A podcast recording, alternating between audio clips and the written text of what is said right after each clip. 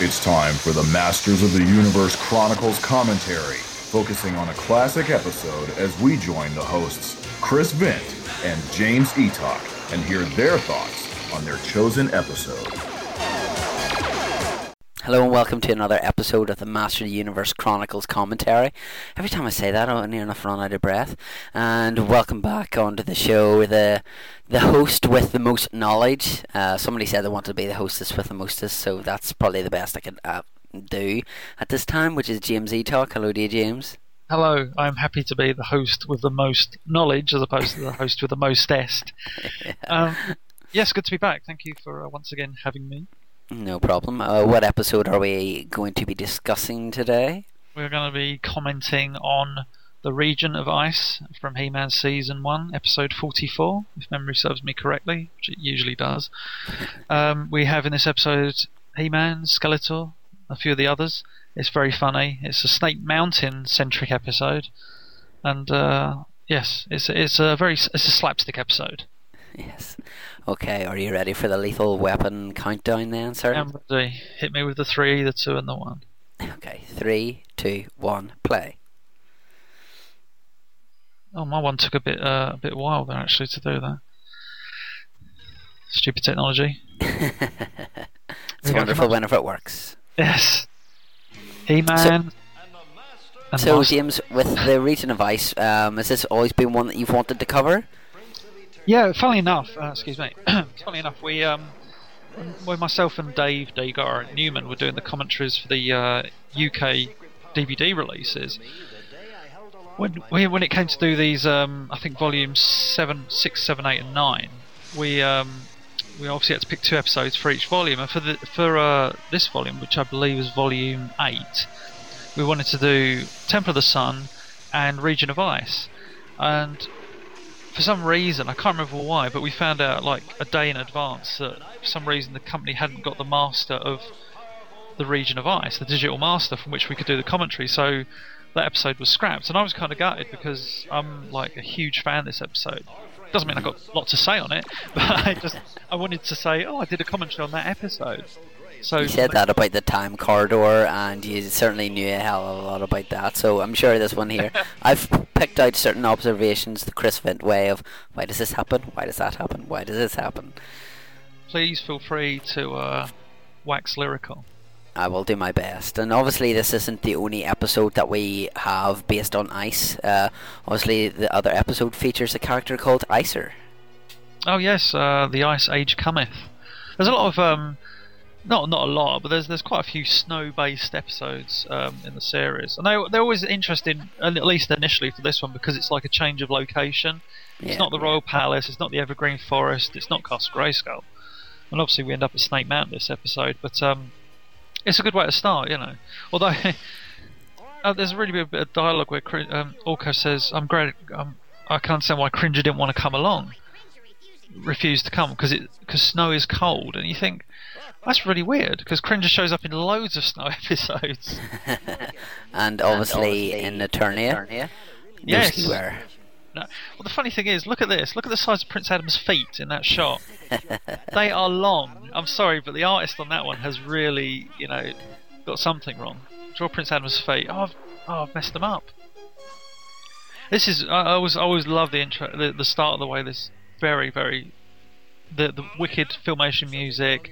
You think something's a bit off. Yeah, Queen Marlene has just uh, done a runner. I like the way they it's just really believable the way they're like Man Arms is purposely playing a trick and she's going to leap out and you know whatever. And you think, oh, okay, she's uh, she's gone, and then each of them vanish, and it's such a good little uh, beginning because it's all done very mysteriously, and we don't find out for I think a good few minutes what's happened to them. Mm-hmm. And obviously they have the little button to help the skis go along, which oh, yeah, have in each hand. Teela has both her hands to her mouth, so is she following her father and decides to tuck it away somewhere?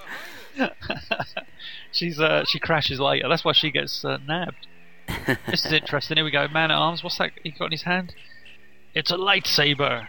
But I bet you any money they didn't call it in the lightsaber in the script. Energy staff. Saber of light. yeah, saber of the light. There's Prince Adam's feet again are huge. I'm sorry, I'm obsessed with his feet. There's an interesting one. If you actually, if you look at that previous shot, it doesn't show it, but all you can see four tracks next to the Wind Raider all disappearing. I like the way it's one specific spot though, which is kind of disappointing. It just means that Yeah. they went over that specific place. If you look in this shot, Prince Adam's holding his sword like he's ready to transform, but it's in his left hand, and that's the wrong hand. Oh yes, yes. If you watch pretty much every single episode, he's never gone in his left when he transforms. But oh, it's it's funny as a kid. I remember watching this episode and like never never recorded it because as I've said in pr- uh, previous commentary, we had the series shown twice, aired once and then a rerun, and that's all you got on terrestrial television for like seven or eight years. And um, I always remember that was my one memory of this episode was Prince Adam with the sword of power in the wrong hand. Even as a kid. I- talk away. Exactly. Even as a kid, I was a, a nerd. I was like, "Oh, that's surely that's a mistake on the animator's part." Goes Orko into the caverns. This is very cool. Oh, it's a great image. This we see Prince Yeah. Adam holding up the. sword. Actually, in the, in the in the script, it's um less dramatic, and I, I prefer it in a way is that he wasn't going to transform, and this whole scene, he's just like the others, just trapped there. He's not holding up the sword because the weird thing about this is, and you, you see it when Prince Adam's freed, is that it's implied that Prince Adam and all this lot can hear the conversations that are taking place, even though they're frozen. Because the first thing Prince Adam says is, you know, knowing that Orko's playing the role of He-Man as it comes up, Prince Adam says, He-Man, thank you for rescuing me. You think, so okay, so he, he can hear the conversation. Then surely everybody's looking across going, why has Adam got a sword in the air? Why is he trying to grab a sword? You know? I, lo- do I like this guy's voice as well. Yes, um, I think it's Alan Oppenheimer. But it's, it's a, a, a. I like the idea though, and this happens in a few episodes where he's heard of He-Man, but he's never met him. And the best episode that that's done in is um, a Tale of Two Cities, where nobody He-Man's a legend in this uh, two-city community. It's uh, very very well done. I do, I do love uh, Orko's uh, He-Man voice. He puts on the brave voice. I am He-Man. Lou Scheimer voicing Orko as always. Orko's droopy sword. Whoop.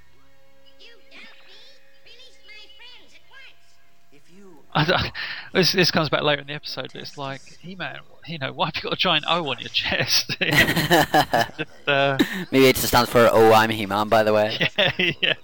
It's, it's He-Man. It's pronounced with a it's got a silent O in it. This is I, I, I, this this scene isn't really done well, but it's you can just about make out what happens. Is that that, that causes an avalanche? The Ice Lord doesn't see the fireball hit Orko because there's a wall of stuff that yeah, this is all in front of her, and that's that is only there just to shield the fact that Orko is freed by this. yeah. But the weird thing is, the rockfall is still there, so surely the Ice Lord shouldn't be able to see him. Where's the rockfall? but I do like this this bit. He Man, I beseech you. And the Ice Lord's talking to Orko as if he is He Man. But Orko probably goes like, beseech? What does that mean? Are we going down to the beach or something today? I haven't touched you. I haven't beseeched you. I did, I did- again, this conversation it's it's. The, I mean, it's, it's not apparent in the episode yet, but this episode becomes very comical, very, especially towards the end, very action slapstick, and it's. There's a weird bit of dialogue here where um he he um actually it's just gone. He says the Ice Lord says I don't want to do this, and I, and it sounds like he's like struggling and he's he's at pain with the dialogue, but I think in the script it just indicates he's whispering, and it's like well Skeletor can't hear you, can he? Oh, unless unless you're watching the Royal Cousin, in, in which in which Triclops utters the immortal line, "Skeletor has ways of hearing." So what? Well, the, with his ears, you know, whatever he does. kind of the way you have ways of seeing Triclops. yes, yeah. I have three ways of seeing. Here we go. Here's my assistant. Nice bit of reverse footage here when you see the sword land in his hand. And he Of puts, the embarrassment of Orko here. Dude. This, this is a good little scene as I Like transforming He-Man will go and free the others, and Adam's like, "You, you gave your word." As He-Man. As He-Man. I like this bit of dialogue as well, but He-Man will be needed for the immediate task. That's right, yeah. Actually, and uh, not to get too geeky with the transformation, but um, the dialogue is usually uh, finished by the time he takes out the sword. Oh no, sorry. In other words, by the time the, the camera pans towards the sword. But on this one, I think it's just a bit cut off. Yeah, it's just it just about gets the dialogue in. It just proves that every time they did that sequence, they they wouldn't adhere to like the timesheets, and it would just mean they'd change it each and every time, mix it up a little bit. There's a there's a uh, this is where the dialogue just starts to get really good. We're going to Snake Mountain itself, and He-Man's you're beginning to sound like Cringer. I just think that's that's such a good line because it's um you know it's taking a character isn't in the episode, but it's just referencing you know you're starting to sound like that cowardly cat.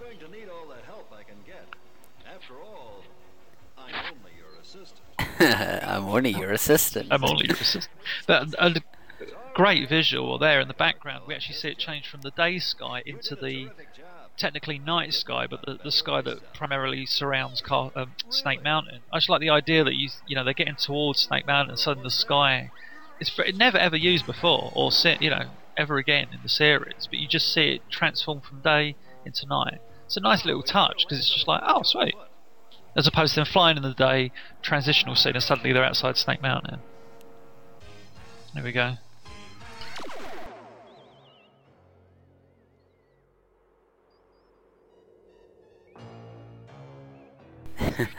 this is uh, again. Um, it's it's interesting throughout the series is that the characters have different ways of getting in and out of Snake Mountain. Castle Grayskull's different because all you've got is the drawbridge. Snake Mountain, you've got, and you can do this. You go throughout the series. There's secret passageways. There's se- uh, entrances. There's other entrances. There's the mouth of the snake, which in this episode, for some reason, they choose to go through the mouth of the snake, and you think, why? I mean, it makes for a great dramatic end of Act One, where he's like through the mouth of the snake, but it just it just seems like a weird thing for them to do is to go all the way up to the snake just to get in. Yeah. Why didn't they here's- just land on the, the top of the snake's head? Exactly. And here's um, that's a nice joke that I don't think many people get, but uh, Skeletor says he's done something to my reception. All I get is snow, and obviously the common term, or at least I think the the Western term for um, TV interference from the 80s was snow. When when you couldn't get the picture stabilized, so you would technically have snow on the TV. So that's like a little writer's joke there. That Skeletor's Right. snow. Beastman. It's, it's just I just love the dialogue in this episode so much. Skeletor. like whenever Beastman's running down the hall and he's mu- muttering to himself as well. There's a lot of muttering. Here's Trapjaw doing a bit of a Muttley, like wrestle, wrestle, wrestle. And uh, uh, you know, it's just it's a strange episode. I mean, a great episode, in the fact there's just so many jokes or gags or weird little moments like like this. Usually, just thinking to like a season two episode, Beastman would walk in, threaten a prisoner, maybe a bit of silly dialogue. But I just like this. She she's already composing like a bit of snow on the ceiling. Beastman walks in, snow lands on his head. It's just it's her reaction as well. Sh- Silly little laugh. He's not happy. But it's and then he leaves and he slips over as well. But it's it's just this. It's a very much. Um, if you look at the episode on a whole, it's there's so much like slapstick action in it. It's I mean, it's towards the end it gets ridiculous. yeah. But I think that's what sets it apart from the other episodes. You know, Oh, it's just a pure comedy fact of it. This this, this action scene is so so original. I'd say. It's like Orko goes travelling past. You know, Trapjaw does this. I love this where he whirls him up. He winds He must be a up. and- demon at eating spaghetti. Yeah, that's it's supposed to be my fault. But it's it's this, and then He-Man's there, and they're just like kind of semi-mocking Trapjaw. You know, I told you he wasn't too I told you he wasn't too smart. smart. I thought it was clever or smart. And um, and then we get this whole scene where it's like, this is the ten-foot pole I wouldn't touch you with. Yeah. It's such a weird little action scene. I love this. Trapjaw, it's just bouncing around as well. It's just so much silliness in this episode. How would he actually hit the intercom though with the thing on the top of his head? Yeah, probably. Actually, that thing on the top of his head, I always loved the, the toy advert when I was a kid, and you'd see what that was used for. Is you put Yeah. string on the character. It was actually used in the mini comic as well, but it's like, oh, that's what that's for. I thought it was just a loop. I like Trapjaw's incessant bite in there as well. Just like, it's it's a weird. Uh, it's such a original action. I don't know who thinks of this. It's like we're going to do string at either end, and Trapjaw has to stay biting onto this thing to like live. There's one thing that he should have said here was he says, you know, like, no, no, don't say anything. He should have said it's bad manners to talk with your mouth full, Oh. Trapjaw. You should have written He-Man. It's simple as that. That is a perfect line. Shall we go inside? I think off to see Skeletor. And uh, uh, there's one thing that gets me about this episode. He-Man is not stealthy at all. Orko is fine at doing Yeah. stealth, you know, but there's Skeletor. And they go like, now we have to go and see Skeletor. Like, it's right there. He has ways of hearing He-Man. He has ways of hearing. I just like this. This shot is great where He-Man and Orko there. Skeletor's just walking past. Oh, Skeletor. Come on, Orko. And it's just like, yeah, don't lower your voice or anything, Yeah. He-Man, will you?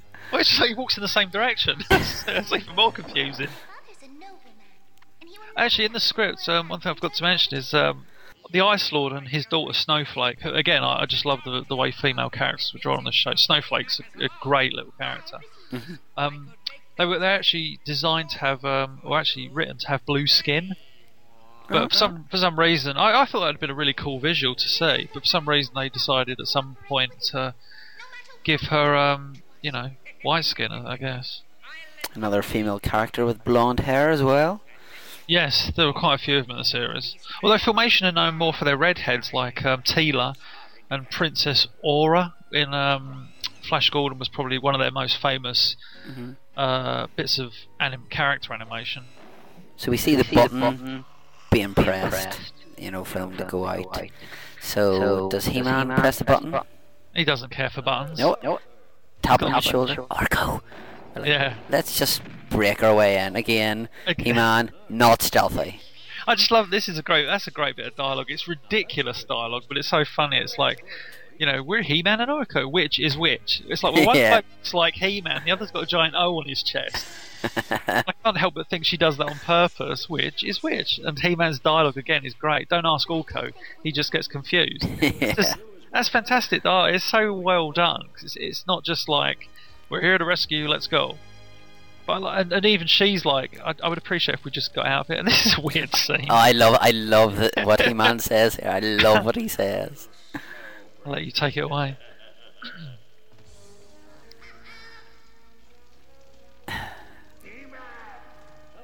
Oh, Beast Man making soup.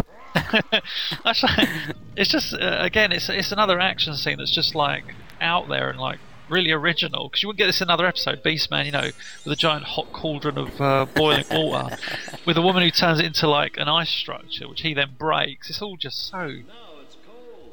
And the noise that Beastman makes running off is very odd as well. Ding dong, yeah. Same animation that He-Man throwing a boulder. Yeah. Oh, many other things. Back. This actually for years and to, still to this day, Skeletor's um, line to Beastman is still one of my favourites in the entire series. I'll let you take that away then. It's just such a good scene. There's the noises talking about manages not to fall off. I would appreciate. I just like I love Snowflake's dialogue. Can we just like I would appreciate if we could get out of here, please. It's not like, oh, thank you for saving me, or, or thanks for the. It's just like let's go. And it's this. Stop- It's a running messing gag. around, He-Man. Yeah, it's like we all we have to do is walk out the door and all this. It's just really odd. Here it comes. I just love Skeletor's line. This is just this is just beautiful. Here he comes. Beastman's all confused.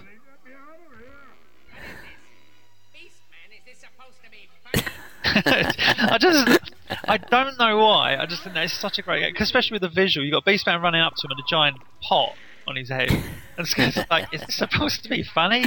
I thought you were going to say about uh, Trapjaw, he's sleeping on the job again. That is a good line. That's equally a good, that's equally as good line. 'cause It's like, what, what's going on? Haven't seen anything yet?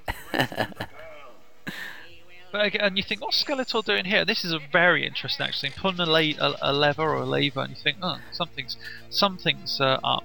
There it is. And almost out. I like again. It's this whole thing about the mouth of the snake is the only way they can get and out. Oh, Trapjaw's line is immortal.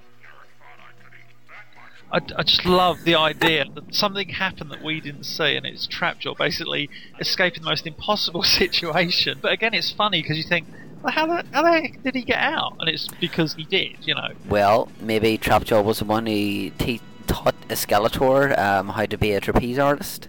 Ah, yeah. Again, bringing the greatest show in Eternia onto Oh, this episode as well. See the way I worked it.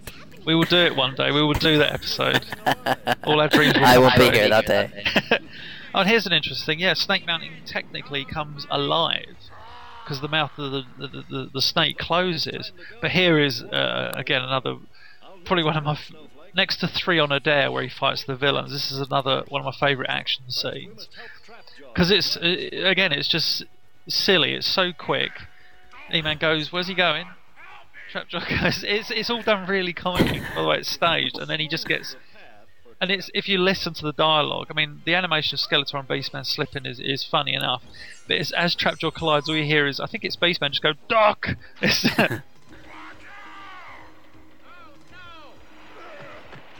much like the Doc.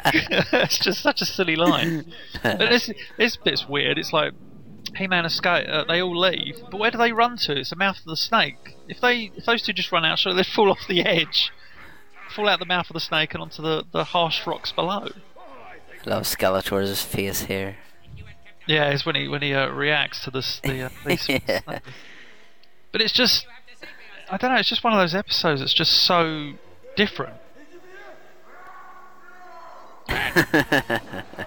It's it, I, it's just it's very original. It's just um, I'm trying to remember Patrick Duncan who wrote this episode wrote another one. I can't remember what, for the love of me I can't remember what it is. I seem to remember that Scott. That's a similar kind of just striking episode for what it is. People might watch this and go, "Oh, it's just it's a rescue episode," but it's the way in which it's done. It's funny, it's clever, it's it's action packed, but it's action with a difference. It's not like He-Man ties up Trapjaw and that's it. You know, we get like funny Yeah. jokes that that are tied into that. And um, Nice Was that a pun? that wasn't supposed to be a pun. As I said it, I was like, "That's a pun." um, it's a good little ending. We've all come in there. The hero always gets the reward. And it's probably one of the funniest moral segments ever. Man Arms has got antenna. I was going to say that again. You took the words out of my mind. Man, mantennas or mantenna? Maybe that's where they got that from. Antenna. I think you've done it. No, I mean, it's such a weird one. They've clearly done it on purpose because that, that background is used in, I think it might be, oh, the Return of the Gryphon moral, and it's all kind of Man at Arms stood in front, but Man at Arms is not positioned with two antennas sticking up. But I, I wouldn't be surprised if they did that as a joke as well. It's like, well, it's been a funny episode, let's stick a couple of antennas on Yeah. it. For me, basically, it's one that you could put on and just watch, and just every time you watch it, um, it's just funny to actually look at, you know, and just some of the dialogue, as you said, is just uh, top notch. So, where does it rank in your overall ratings, then, sir? I'd, I'd say it's right up there. I wouldn't say it's like you know your Prince Adam No More or you know Teela's Quest or Problem with Power, but it's it's it's definitely not far, way above average. It's, it's not it's you know it's it's too good an episode to be an average episode because it's it it takes every element that could be a you know an average episode and just does something different. It just feels very refreshing, even though you spend like what half the episode at Snake Mountain. It's just it's just something good about it. Yeah, I totally agree with you there. So, again, James, thank you so much for uh, giving me an insight into the region of ice and certain little snippets here and there of tidbits of information uh, with yourself, you know, bringing up so many pages of Wikipedia in my head, so to speak. Uh, but thank you very much, sir. Thank you. It's a pleasure as always. Okay, so that was the region of ice. Uh, stay tuned for the upcoming Master Universe Chronicles, the full episode with another bonus one coming out. Um, and uh, we'll not divulge what we're going to discuss because we never do. We like to keep it a surprise. So until next time. Orko certainly helped us out in today's adventure, and he learned a good lesson, too. He made a promise to the Ice Lord he thought he could break, but Adam showed him you shouldn't make a promise knowing you're not going to keep it. People judge you by many things your appearance, your honesty, the way you act. Those things show your character. When you make a promise and don't keep it, it shows bad character. So always think before you speak and mean what you say. That way, what you say will be respected. See you again soon. Let the power return!